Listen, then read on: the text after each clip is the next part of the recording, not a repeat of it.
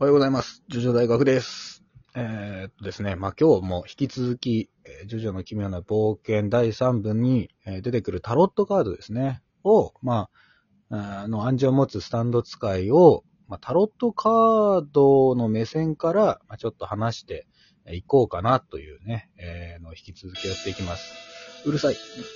えー前回ですね、あのー主人公勢と、あとまあザ・ワールドに関しては話しましたので、えーこう出てくる新手のスタンド使いってね、えー言われるところをやっていこうかなと思っていきます。思っていきますね、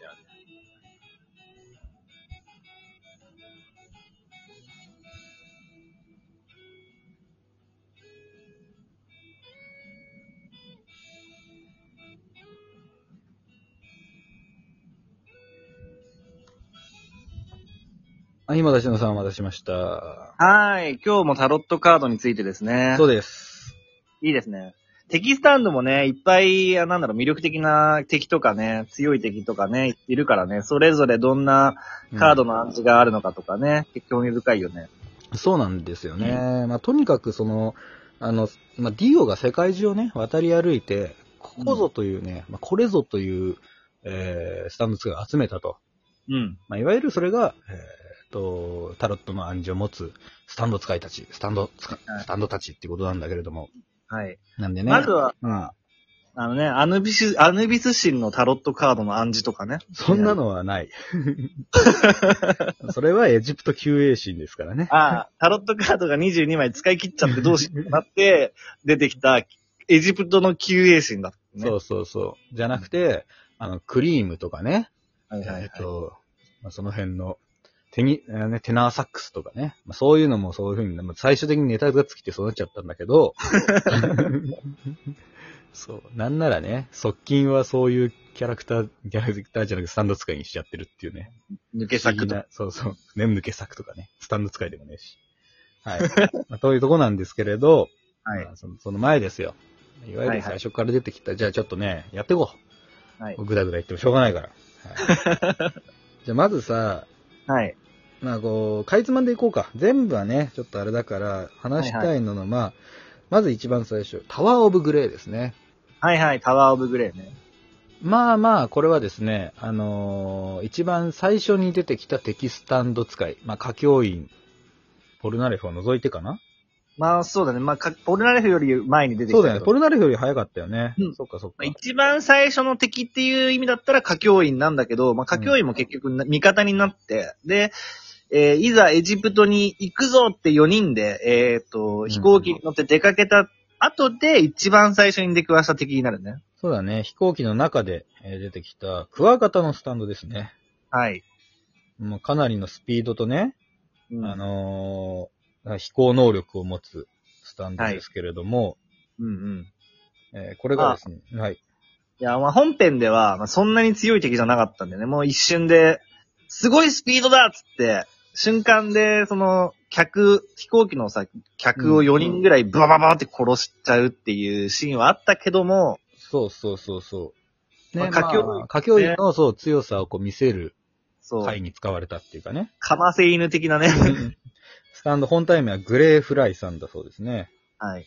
はい。というところでなんだけど、うんまあ、本人も言ってたように、旅の終わりを暗示するスタン、あの、タロットのカードみたいな、言ってたけど、うん。タロットカードの全78枚の中で一番最悪のカードと言ってもいい。そう、あの、大凶のカードだよね。大凶のカーそうド。大凶も大凶。うんあのー結構その、タロットはね、正位置逆位置で、えー暗示が変わるっていうのもあるんだけれど、はい。タワー、タワーに関してはね、えーもうどっちに転んでもダメなんですよね。そうだね。うんそう、の一応うん、はいはい。まあ、正位置の状態だと崩壊とか、うんまあ本当にもう終了というかね、もう本当にそううん崩壊を意味するカードなんだけど、逆位置になると、まあ、崩壊手前のギリギリの緊迫状態みたいな。そう。一応ちょっと一歩とどまった形にはなるけども、それでもまあ良くないカードではある。そう、カードの絵柄としてはタワーっていうね、あのーなんていうのかな。あれはバベルの塔なんですよね。うんうん。バベルの塔に雷が落ちて、その塔、バベル、その塔が崩壊して、人々がこう、落ちていくようなそうそう図。柄ですよね。うんんなので、タロットカード少しでも知ってる人は、まあ、ちょっと意味嫌うカードとなっております。だからね、そう、相当なんですよ。本当ならね。本当ならって言うとあれだけ ど、たまたま、そう、歌教員との相性が悪かったんだけれども、うんまあ、本当はまあ、そう、恐ろしいスタンド使いだったんじゃないかはい。というところですか はい。はい。まあ、あとはね、ジャッジメントとかもかなり強力なタロットカードだよね。ジャッジメント、えー、のカードですね。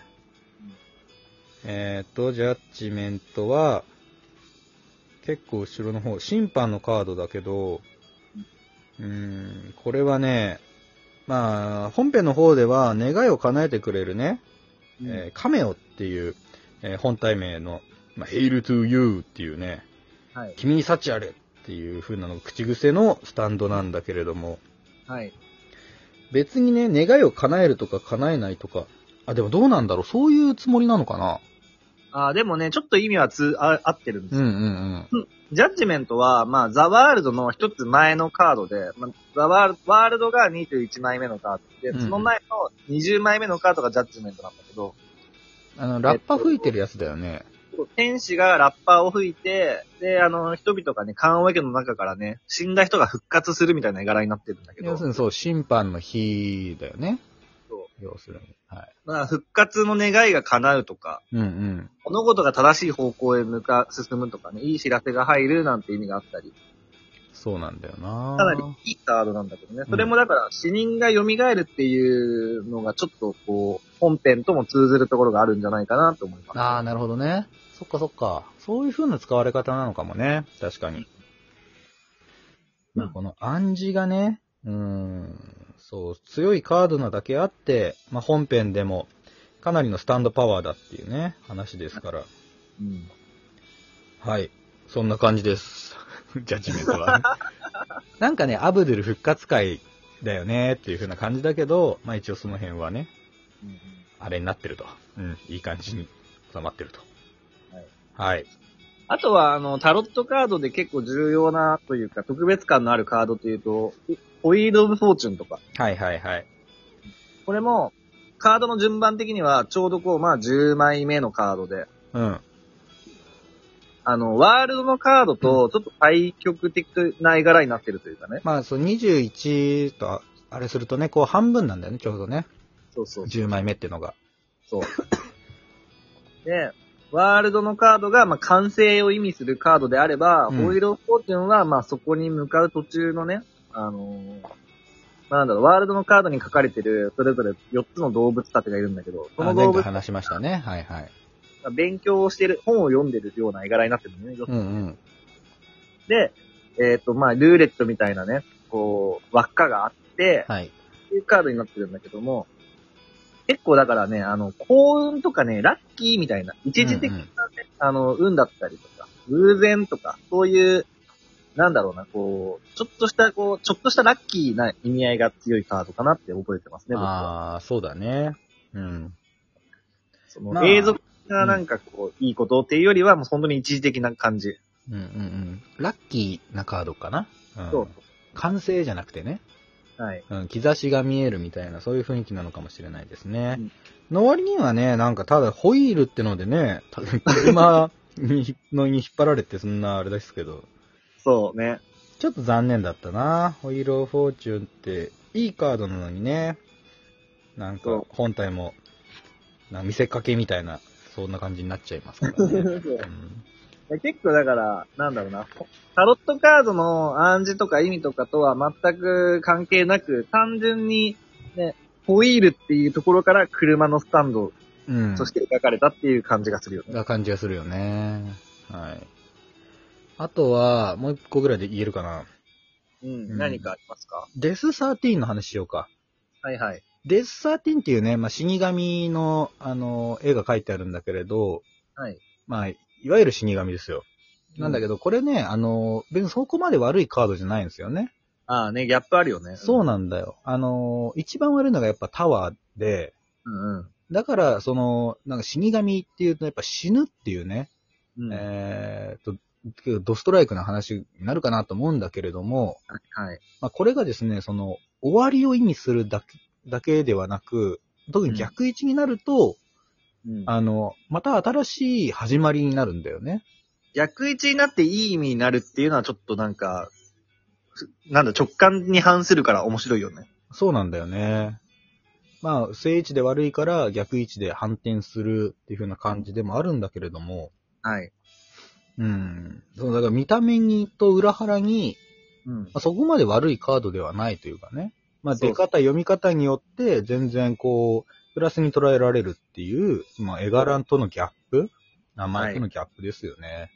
まあだからね、中止とか終わりとか意味するから、これが出たら、ああー、なんだ、明日の試合雨で中止になっちゃうのかな、 みたいな、うんうんうんそういうイメージのあるカードなんだけど、終わりがあるってことは新しい始まりでもあるっていう、ちょっと希望的な側面もあるのかなっていうカードになってる。まあ、このね、スタンド使い本体が赤ちゃんっていうのもね、もしかしたらその辺も考えられてたのかな、みたいなね。うんうん、こなれるほかどらね。のキャラクターみたいなね。